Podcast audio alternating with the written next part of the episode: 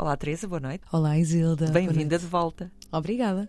Voltamos a falar de um festival, mas não propriamente do festival, mas de um desafio que um festival, o Festival de Ghent, pelas informações que tu já me passaste, eh, colocou a alguns realizadores e compositores eh, de banda sonora ou músicos. Sim. Fala-nos sobre isto. Então, na verdade, no outro dia estava no scroll habitual do Facebook e houve uma amiga de uma amiga que partilhou um link e eu vi assim uma imagem que me chamou a atenção. E eu decidi clicar e perceber, ok, filmes gratuitos para ver online. E apercebi-me que com os 50 anos deste Festival de Ghent foi lançado um desafio. 25 mais 25. E então o que é isto? Lançar o desafio a 25 compositores de bandas sonoras e depois a 25 realizadores. E portanto, aquele que era o desafio era: temos aqui uma banda sonora que é criada a banda sonora de... é a primeiro? A banda sonora é a primeira e acho que isso é um elemento muito importante aqui. Uhum. E, portanto, temos uma banda sonora que é criada especificamente para este desafio e, a partir daqui, este é o mote para realizadores escolhidos, desde Rado Jude a Helena Whitman, a criarem qualquer coisa a partir desta base sonora. E, portanto, Acho que disseste tudo ao mencionar que a banda sonora vem primeiro. Acho que é muito interessante uh, só o próprio mote lançado, esta ideia de que a música é a linha narrativa e a partir daí as imagens surgem. surgem. Acaba por ser o processo inverso normal no cinema, não é? Porque normalmente Sim. a música é construída para as imagens que, que, que estão previamente feitas ou ao mesmo tempo, Sim. não é? Ou seja, nós às vezes, eu lembro-me que ainda há pouco tempo estava a falar com o Brandon Cronenberg e ele, a banda sonora foi feita pelo Tim Hacker. E, por uhum. exemplo, eles estavam a montar o filme e enquanto estavam a montar, o Tim Hacker ia fazendo umas demos. Ah. Pois sim, mas já estão as imagens Mas feitas, já está não? captado, sim. claro, claro, claro. E existe um guião e tudo mais, e leem e tudo mais. Mas eu gostei muito desta ideia até depois de quando é que entra a música. Uhum. Entra na altura de edição, entra já mesmo na fase final da pós-produção.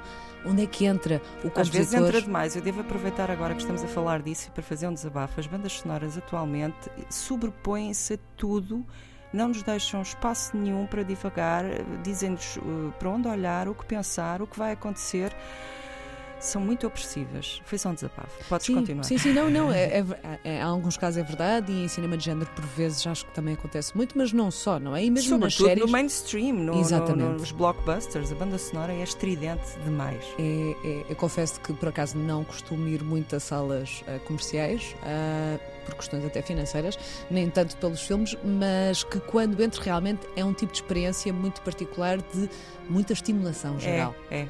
É verdade. Uh, e em certos registros, realmente, para mim, torna-se um bocadinho too much, em que eu adormeço. E, curiosamente. Uh, com filmes de. Por exemplo, eu lembro-me que estava a ver Matrix, adormeci um bocadinho. Ah, também pronto. dormi no Matrix naquela cena da ação. Eu é. durmo normalmente em cenas de ação. Também eu, obrigada. Pronto, já percebemos, pessoal, já sabem, pronto, qualquer é, coisa. É tem dificuldades. nós nos damos bem. Exatamente. Tem assim. dificuldades a dormir, vejam um filme de ação, vai ser ótimo. Vão assim arrochar automaticamente. É verdade, eu dormi uma boa meia hora no Matrix. E portanto, pronto, aqui estamos. E agora tenho aqui propostas para não adormecer, eu acho. Ainda por cima são, é são curtas, não é? Também são curtas, portanto são tem 25 curtas para ver disponíveis online no YouTube da conta deste, deste festival. E, e, sinto que é uma experiência mesmo engraçada, porque são registros completamente diferentes, são arrasadores de todos os cantos do mundo. E eu vou trazer aqui dois, uhum. uh, e vou começar precisamente por aquele que foi o primeiro que eu vi, porque, e basicamente, ah, e há aqui uma questão engraçada também, que é a primeira pessoa que é mencionada é o compositor e depois, sim, a parte da pessoa que está responsável pela uhum. realização.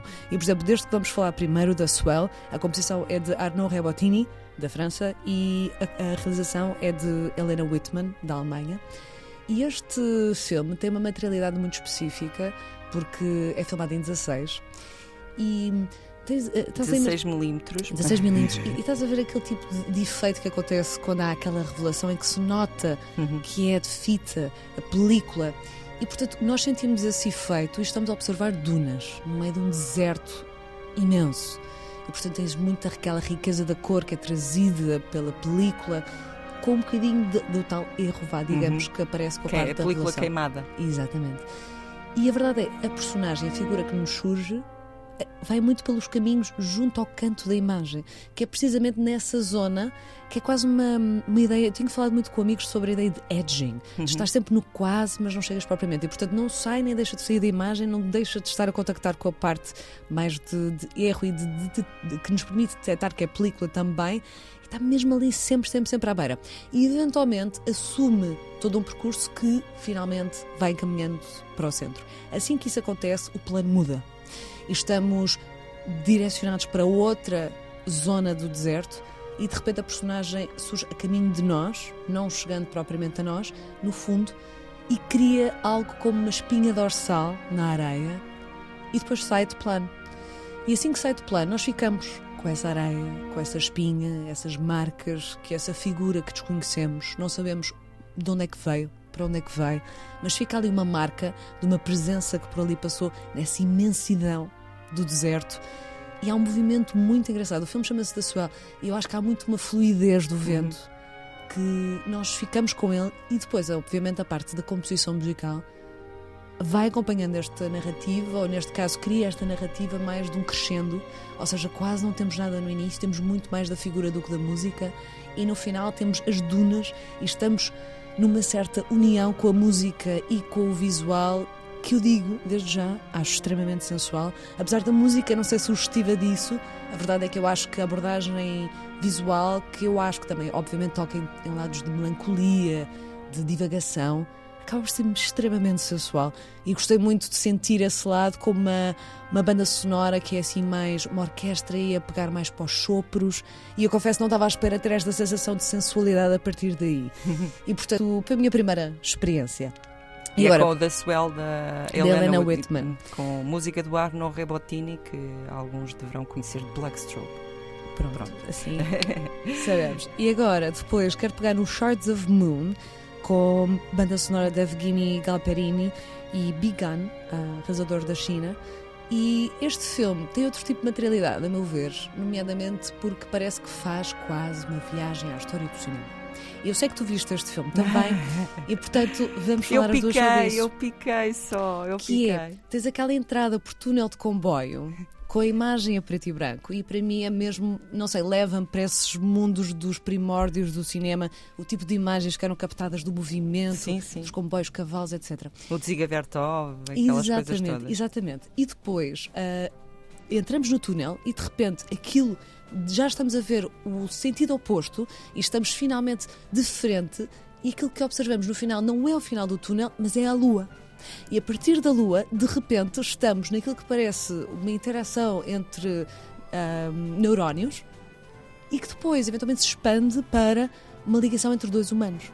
E, portanto, aqui confesso que em cerca de 20 segundos senti assim uma viagem no tempo da história do cinema de uma forma que foi muito curiosa. Não, não consigo dizer de outra forma, é muito curioso porque não faz muito sentido, mas ao mesmo tempo faz todo sentido porque a grande base acaba por ser sempre a parte da ligação humana, seja através uhum. da tela ou mesmo das personagens.